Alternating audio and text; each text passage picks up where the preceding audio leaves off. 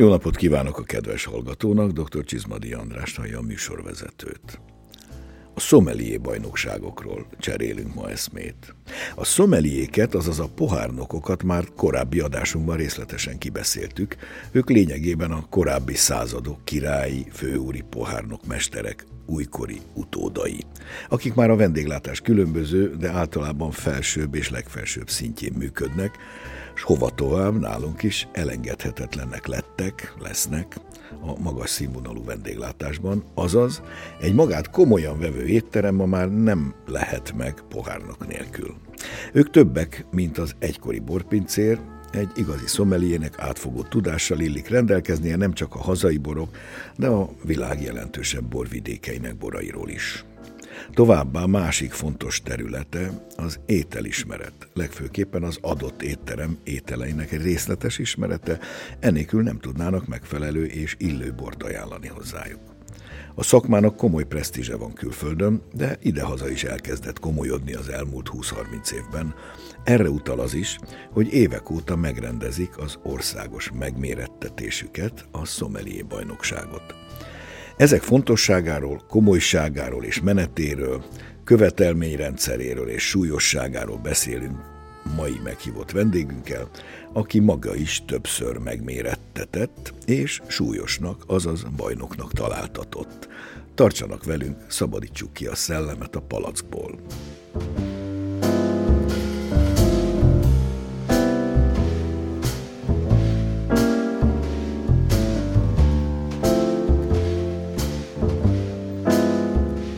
Köszöntöm a stúdióban Fabok Mihályt, sokszoros szomelié bajnokot. Köszöntöm a kedves hallgatókat. Hát eh, ebben a három évben sikerült, megnyerem a bajnokságot, de volt egy negyedik helyezettem is korábban, és egy második. Tehát ez mindig arra inspirált engem, hogy eh, tovább fejlesztem a szakmai tudásomat, és eh, nagy lehetőséget kaptam ezután, mert többször Európa-bajnokságon és Szomelié világbajnokságon is részt vehettem, és itt a szakma csúcsával találkozhattam, ami ugyancsak inspirációt adott arra, hogy bizony sokkal többet kell tanulni annál, mint amennyit gondoltunk előtte. És ha nem titok, akkor ott hányadik helyezésre sikerült bekerülni? Ö, ott a létszám az mindig 30 fölötti volt, 30 és 35 fő között volt. Ott az első háromat mondták meg, akik bekerültek a döntőbe, a többiek azok mind negyedik, negyedik, negyedik helyezetnek nyilvánították őket, úgyhogy ez nem egy rossz. Nagyon demokratikus. Akkoriban legalábbis ez még így működött. Hogyan kezdődik? Van egy országos felhívás erre, és hogyha tíznél több kolléga jelentkezik, akkor van egy elődöntő is. Sajnos azt el kell, hogy mondjam, hogy általában 10 fölé nem szokott menni a létszám, és így aznap szervezzük meg a középdöntőt, és utána pedig már délután a döntőt. Tehát nem tepernek nagyon ezek szerint sokan, hogy megméressék maguk. Egy kicsit félnek talán a megmérettetéstől, és mi azon dolgozunk, hogy egyre több fiatalt is tudjunk elindítani ezen a versenyen, mert ez nagyon-nagyon fontos. Létezik ennek valami előkurzusa? Mindenki ott tanul, ahol tud. Ha egy jó étteremben dolgozik, az nagyon-nagyon sokat számít, de azért természetesen vannak olyan iskolák, ahol ezt lehet finomítani. Például a Master Sommelier iskola is egy ilyen, és még mellette nagyon sok más egyéb kurzus van Magyarországon is, ahol lehet eh, finomítani a tudást. Természetesen nagyon sok szakkönyv is most már rendelkezésre áll, és hát utazni kell külföldön is, és az is nagyon fontos eleme. Ez pontosan így van, tehát ezt nem lehet csak papíron, könyvből tanulni. Kik a szervezői ennek? Mert ugye sajnos, mint mindenben itt is megosztottak vagyunk országosan, két szövetség is létezik párhuzamosan. Maga a Sommelier Szövetség, ugye amiről konkrétan beszélni fogunk, és mi a másik? És van a Sommelier Klub. Nagyon sokat dolgoztunk ezen, én személyesen is, de én bízom benne, hogy a jövőben ez változni fog, és a szakma érdekeit figyelembe véve együtt fogunk dolgozni, és együtt fogjuk megszervezni a bajnokságot is. Ez elég érdekes volt, hogy a tavalyi bajnokságon mind a két helyen ugyanaz a kolléga Geraldo Sebastián nyert. Többi kollégát is elismerés illeti, mert ha egyébként, ha elindul valaki, már az azt jelenti, hogy felkészül rá, és utána vállalja a közönség előtt is, akár a döntőbe jutásnál azt a kicsit izgalmasabb szerepet. Mert hogy ezek szerint a közönség előtt zajlik, ugye a dolog, tehát Igen. nem egy zárt ajtók mögött, hanem A döntő az még zárt ajtók között zajlik, ott van egy komolyabb elméleti rész, ez 40%-át adja az összpontszámnak. Ezek szerint elődöntő nincs? Ha mondjuk 20 jelentkeznének, akkor már lenne elődöntő is, de így általában 10 főnél meg tudjuk úgy oldani, hogy már aznap reggel elindul a középdöntő, ott nagy része az elméleti feladat, amit meg kell oldani, és itt tulajdonképpen ami a vendéglátásban fontos lehet, ami a szomberi szakmában fontos lehet. Itt ez nagyon sokrétű felkészülést igényel. Vannak-e bármilyen előfeltétele annak, hogy valaki egy ilyen középdöntőn elinduljon. Ez fontos, hogy a gyakorlatban is dolgozzon, a vendéglátásban, vagy az italkereskedelemben, és megfelelő szinten beszélje a magyar nyelvet, mert akár még külföldi is indulhat a magyar szomai bajnokságon. Mik a feladatok? Ugye itt mindenféle italal kapcsolatos kérdés megjelenik, nem csak a bor, tehát itt mindenféle kérdés nemzetközi szinten is természetesen, és utána van egy borleírás, egy borfelismerés írásban, ez is fontos, és van egy dekantálás már a középdöntőben is, tehát itt a gyakorlati rész is fontos. Leírnak egy bort, és rá kell ismerni, hogy mi az? Nem, hanem fel kell ismerni a bort, le kell írni róla mindent szakmailag. A középdöntőben viszont már sokkal több gyakorlati kérdés van, és ott már nyilvános. A dekantálást azért a kedves hallgató kedvéért világítsuk meg. Ez ugye nem más, mint egy palackbornak óvatos áttöltése egy szép dekantáló karafba, aminek a célja az, hogy egyrészt levegőztessük a bort, ugye általában idősebb boroknál kell, másrészt, ha esetleg üledékek maradtak a palackban, akkor azokat ne engedjük átcsúszni a dekantáló Igen, edényben. hát ez így, de ott is nagyon fontos, hogyha egy ilyen palackot kibontunk, de az étteremben például talán ez a legszebb felszolgálási módozat, borfelszolgálási módozat, és megfelelő időkeretek között kell ezt teljesíteni. Nem szokták ezt néha túlzásba vinni? Nekem az az érzésem, hogy mintha olyan fiatal borokat is dekantálnak, csak a látszat kedvéért, hogy dekantáljuk. Ez egy nagyon jó kérdés, és én ezt nagyon sokszor el szoktam mondani, akár egy kóstolón is, hogy a levegőztetéssel a fiatal boroknál a cserzonyogát tudjuk egy kicsit lekerekíteni a bornak, tehát ilyen szempontból fontos lehet akár egy fiatal vörös bornak is a dekantálása.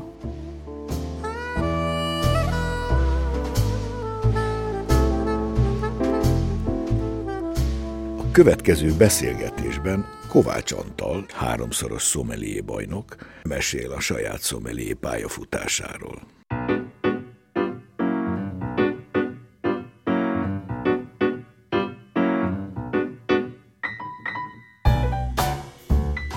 Mik a tapasztalatai? Hogy zajlott annak idején egy ilyen bajnokság?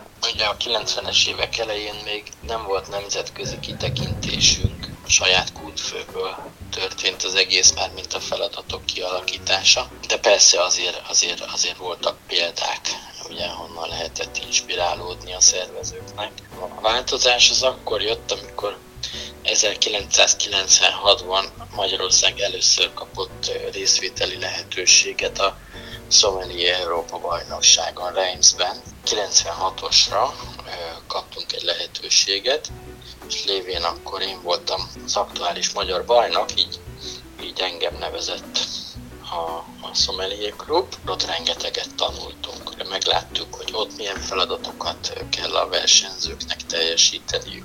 Gyakorlatilag, amit ott láttunk, azt kvázi hazahoztuk, és a következő évben már pontosan azok a feladatok voltak a Magyar Bajnokság döntőjében is, mint ahogy a nemzetközi versenyeken ezt csinálják. Például akkor az nekünk egy nagy meglepetés volt, hogy a szivar felszolgálás is a feladatok közé tartozott. Ráeszméltünk, hogy a világ legjobb éttermeiben a, többnyire a szivar készlet kezelése és a, a sommelier feladata. Ha így visszagondol a pályájára, akkor mire emlékszik vissza a legszívesebben? Amikor konkrétan asztal mellett dolgozó szomelié voltam a Gundel étteremben, ugye 7 éven keresztül dolgoztam ott.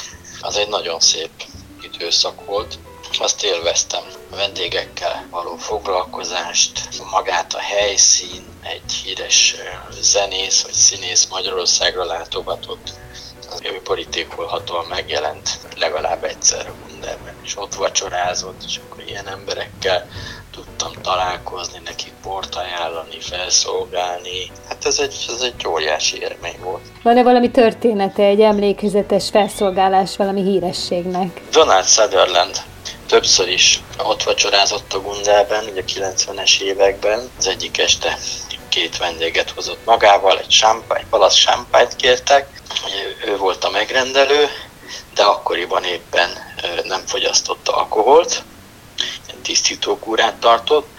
Hát neki mutattam be a palac sámpányt, töltöttem is neki a, a, a kóstolót, de szigorúan vette ezt a tisztítókúrát, nem kóstolta meg, beledugta a kis ujját, tett belőle a két füle mögé, mint a, a legjobb parfümökből, és akkor utána jelezte, hogy gyakorlatilag ezzel ő megkóstoltnak tekinti a sámpányt, elégedett vele, és tölthetem a, a vendégeinek. Ez volt egy nagyon emlékezetes történet. A másik pedig, amikor Ralph Fiennes járt a Gundel étterembe, és többször eljött, ugye Szabó István rendezésében akkor forgatták itt többek között Magyarországon a Napfény íze uh-huh. című filmet, és első este Szabó Istvánnal jöttek, hatan voltak összesen a társaságban. Én ajánlottam egy olyan bort, ami, ami magyar szőlőfajtából, méghozzá zengő szőlőből készült fehérbor volt, és a Ralph Fiennesnak nagyon-nagyon tetszett, és, és örült neki, még el is mondta, hogy mennyire örül, hogy nem egy sárdanét ajánlottam neki, mert azt bárhol kóstolhat a világban, de ez az engő, ez ugye ez csak itt van, most már tudja, és hát már, már csak ezáltal is neki egy, egy különlegesség, és egy másfajta élményt okoz. És akkor egy két-három nap múlva ismét ő visszatért, akkor ketten jöttek, hiszem egy hölgyel érkezett, és akkor megrendelte az ételt, akkor elindultam az asztalához a borlappal, hogy ajánljak neki bort. Nyújtottam felé a, a borlapot, és ő kezével jelezte, hogy köszöni szépen, a borlapot nem kéri, és azt mondta, a szokásost kérem. Tehát, Tehát az engő. Ezelőtt, igen, amit ajánlottam neki, de már így kérte, hogy a szokásost kérem. Hát óriási, óriási dolgok voltak ott, és ez csak két sztori volt ugye a sok közül.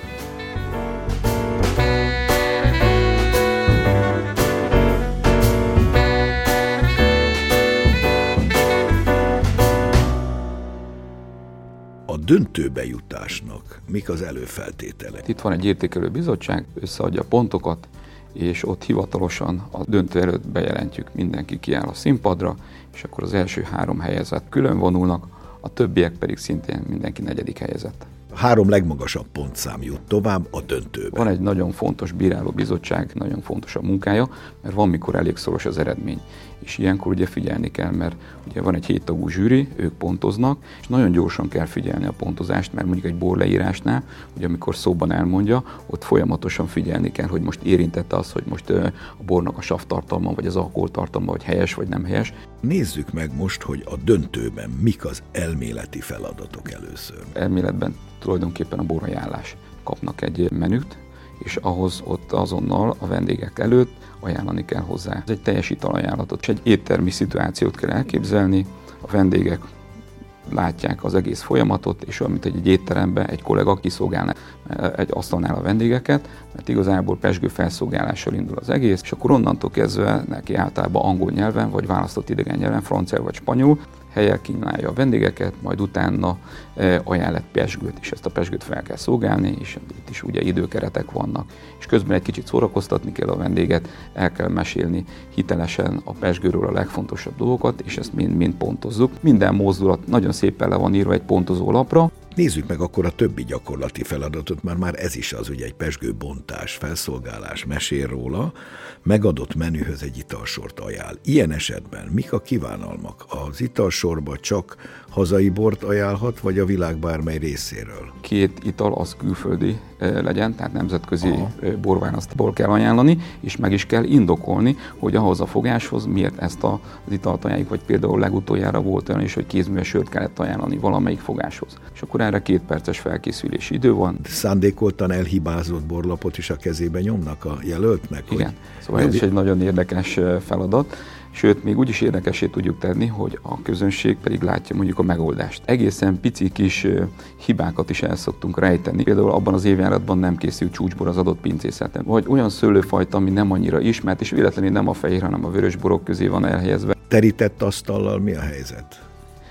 Itt általában olyan pici kis hibákat szoktunk elkövetni, a terítéknél, hogy nem megfelelően van felterítve mondjuk az eveszköz. A desszertváltásnál felül nem megfelelően van felhelyezve. Nem csak arra kell gondolni, hogy most mi kitaláljuk, hogy ki készítette, milyen évélet, milyen szőlőfajta, hanem mellette nagyon sok mindent el lehet mondani, hogy milyen a bornak a karaktere, milyen ételhez ajánljuk hány fokon, tehát így nagyon sok egyéb pontot is lehet szerezni, és a végén megtippelik a kollégák nem úgy kell, mint Louis de Funès a Szárnyát és a Cóbját című filmben, hogy látványból egyből 63-as Lafitte Rothschild. Igen, itt pont az ellenkezője történik, a végén azért nyilván meg lehet tippelni. Ha jól láttam, mert azért én szoktam ilyenekre járni, Igen, és én is akkor is ott van, hogy van szerintem egy teljesen élettől elrugaszkodott próbatétel, mondjuk úgy, nevezetesen fekete pohárba kap valamiket a delikvens, és azt kell neki felismerni. Ha az ember még az ital színét sem látja, akkor csak és kizárólag a szagára van korlátozva. Hát meg az ízvilág, mert ugye a bornál sem könnyű, mert a fekete pohárban, és nem látjuk a színét, nagyon meg tud téveszteni minket, de itt általában párlatokat kóstolunk, és ilyenkor meg kell határozni, hogy honnan származik, milyen márka, milyen típusú az a párlat, egy viszki, egy konyak vagy bármi, és hát ilyenkor mindenki használja a köpőedényt, ugye, mert meg is kóstolja. Szokott lenni meglepetés feladat, például most koktélkészítés volt, de volt olyan is nagyon érdekes, hogy egy magnum palacból úgy kellett kitölteni 12 pohárba pesgőt, hogy amikor elkezdtük kitölteni, szépen folyamatosan, Egyenletes. egyenletesen, már nem lehetett visszamenni az előző pohárra. És nem maradjon és semmi. lehetőleg nem maradjon semmi, de hogyha mondjuk a 12. pohárból már nem jutott annyi, gondoljunk bele, akkor ez egy éttermi szituáció, ez nagyon kellemetlen.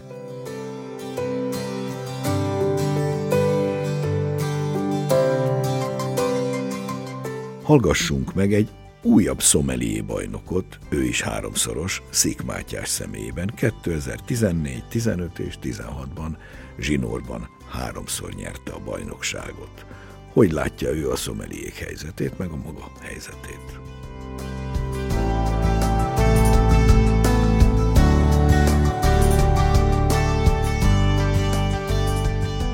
Hogyan lett ön háromszoros szomelié magyar bajnok? Egyrészt nagyon sok elméleti felkészülést igényel, tehát hogy azért komoly szülészeti borászati szaktudásról kell számot adni, nem beszélve a földrajzról, történelmi ismeretekről és egyéb olyan általános értelemben vett felkészültségről, ami hozzátartozik ehhez a hivatáshoz, valamint hát nyilván a gyakorlati oldalát azt elég magas szinten kell művelni, ami hát lényegében a vendéglátást fedi le. Hogyan segítette az ön karrierjét az, hogy magyar bajnokká vált többször is. Én úgy gondolom, hogy fontos szerepe volt az én karrierem építésében ennek, hiszen ez egyfajta validálása volt annak, hogy az, amivel foglalkozom, mivel a mindennapokban a, a minőségi gasztrokultúra javításáért fártazom, az, az lényegében igazoltan a hivatásom, és nem csak a mesterségem, úgyhogy ebben fontos szerepe volt szerintem. Lehet erre készülni, tehát konkrétan tanulni, gyakorolni, utána járni dolgoknak? Maga a Magyar Szommelier Bajnokság az lényegében egyszerre vizsga és egyszerre verseny. Ugye a versenyi azt teszi, hogy egymással vívnak meg tulajdonképpen a titulusért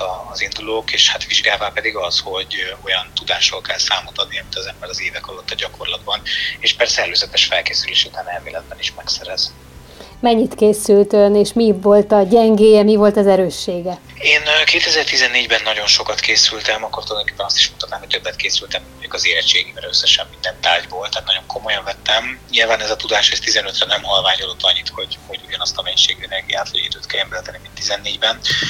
És aztán 16-ban ezt tulajdonképpen tovább mélyítettem, ott inkább a, az izgalom volt nagy, hogy sikerül elérni a háromszoros szóbeli bajnoki címet.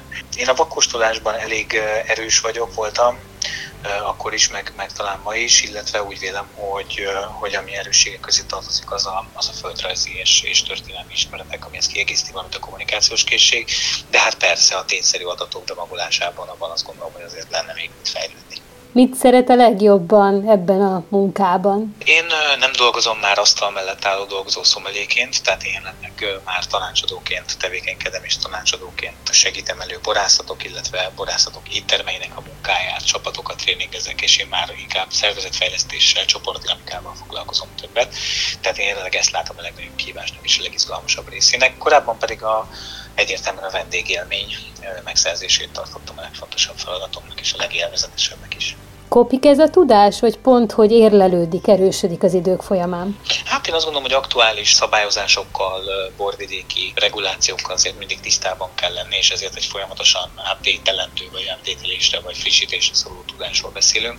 De, de azért, ahogy, ahogy haladnak előre az évek, úgy azt gondolom, hogy számos olyan terület van, ami csak gyakorlati tapasztalatára megszerezhető tudással gazdagítja azt, ami egyébként már elméletben talán jelen volt.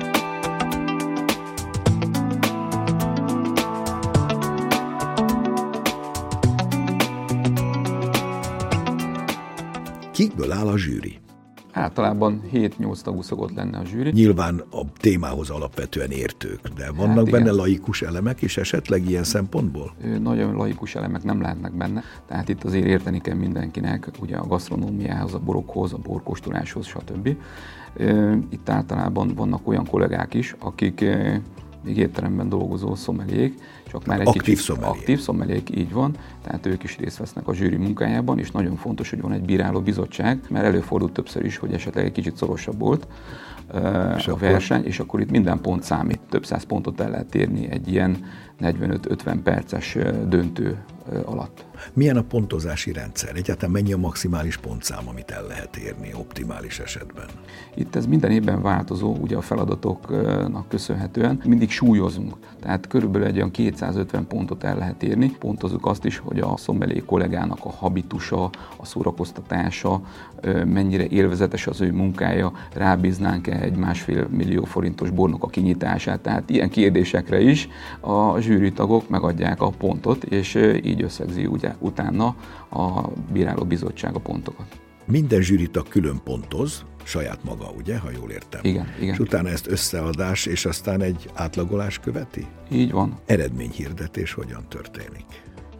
Az eredményhirdetés tulajdonképpen ugye, amikor ez körülbelül egy olyan három óráig tart, a három versenyzőnek a munkája a színpadon, és amikor már az első kollega végzett a feladataival, már a bíráló bizottság már pontosan számolja is ugye a pontokat, és a döntő végeztével körülbelül fél órán belül már meg is van az eredmény.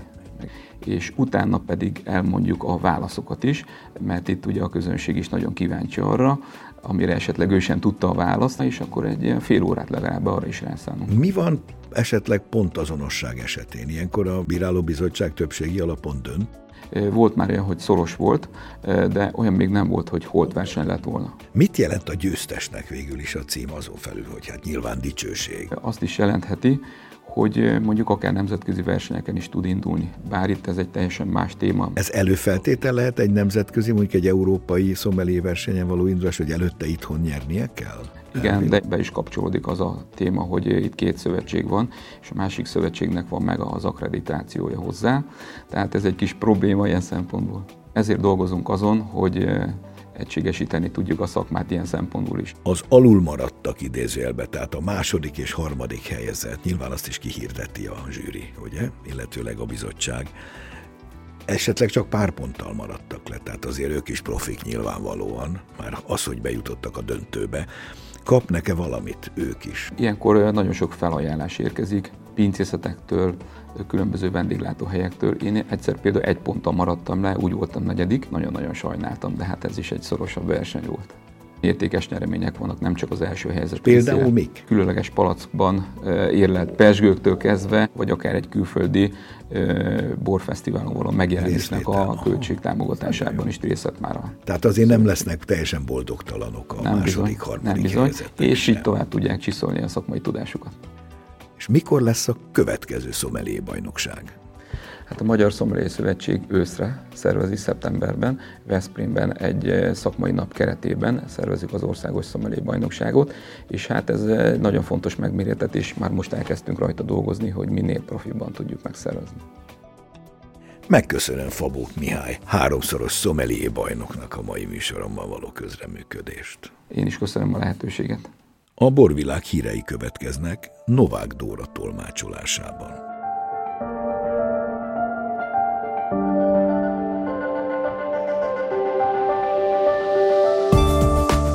13 nagy arany, 69 arany, 141 ezüst és 40 bronz minősítést osztott ki a zsűri a Badacsony hegyközség és a Badacsonyi borvidék hegyközségi tanács által rendezett idei borversenyen. A megmérettetésre 263 bort neveztek be a gazdák. A verseny a napokban zajlott a Mate Szőlészeti és Borászati Intézet Badacsonyi kutatóállomásán. Nyitrainé dr. Sárdi Diana, a Mate Budai Kampusz főigazgatója, egyetemi tanár hangsúlyozta, a borbírálatokkal visszajelzést adnak a gazdáknak annak tudatában, hogy a szőlő és bor olyan értékteremtő egység, amelyre szüksége van az agráriumnak. Kövesdi Zsófiának a Jammer táborbirtok Wunderlich borászati Kft. vezető borászának ítélte Németország legnagyobb internetes borászportája, a Selection Online DE az év nemzetközi női borásza 2023-as címet. Magyar borász vagy borásznő ilyen figyelemre méltó külföldi elismerésben még nem részesült. Kövesdi Zsófia teljesítménye kiemelkedő jelentőségű, de bizonyítja, hogy Magyarországnak mind a teroá, mind a borász szakma felkészültsége szempontjából a világborászati élvonalában helye van. Május 13-án szombaton 5. alkalommal rendezik meg a Balaton felvidék legszebb tavaszi boros fesztiválját, a kéknyelvű pikniket. A programra a Badacsonyi borvidék szívében Káptalantóti mellett az Istvándi ligetben kerül sor. Az eseményen több mint 10 badacsonyi pincészet települ ki, így közel 30 féle kéknyelvű tételt lehet kóstolniuk a résztvevőknek.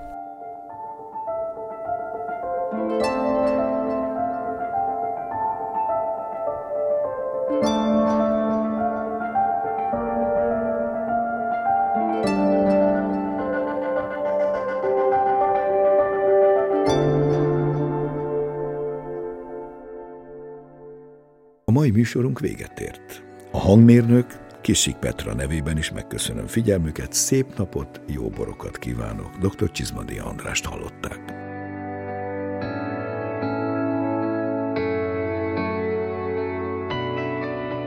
Az elhangzott műsort a Duna Média Szolgáltató Nonprofit ZRT megrendelésére készítette az NTVA 2023-ban.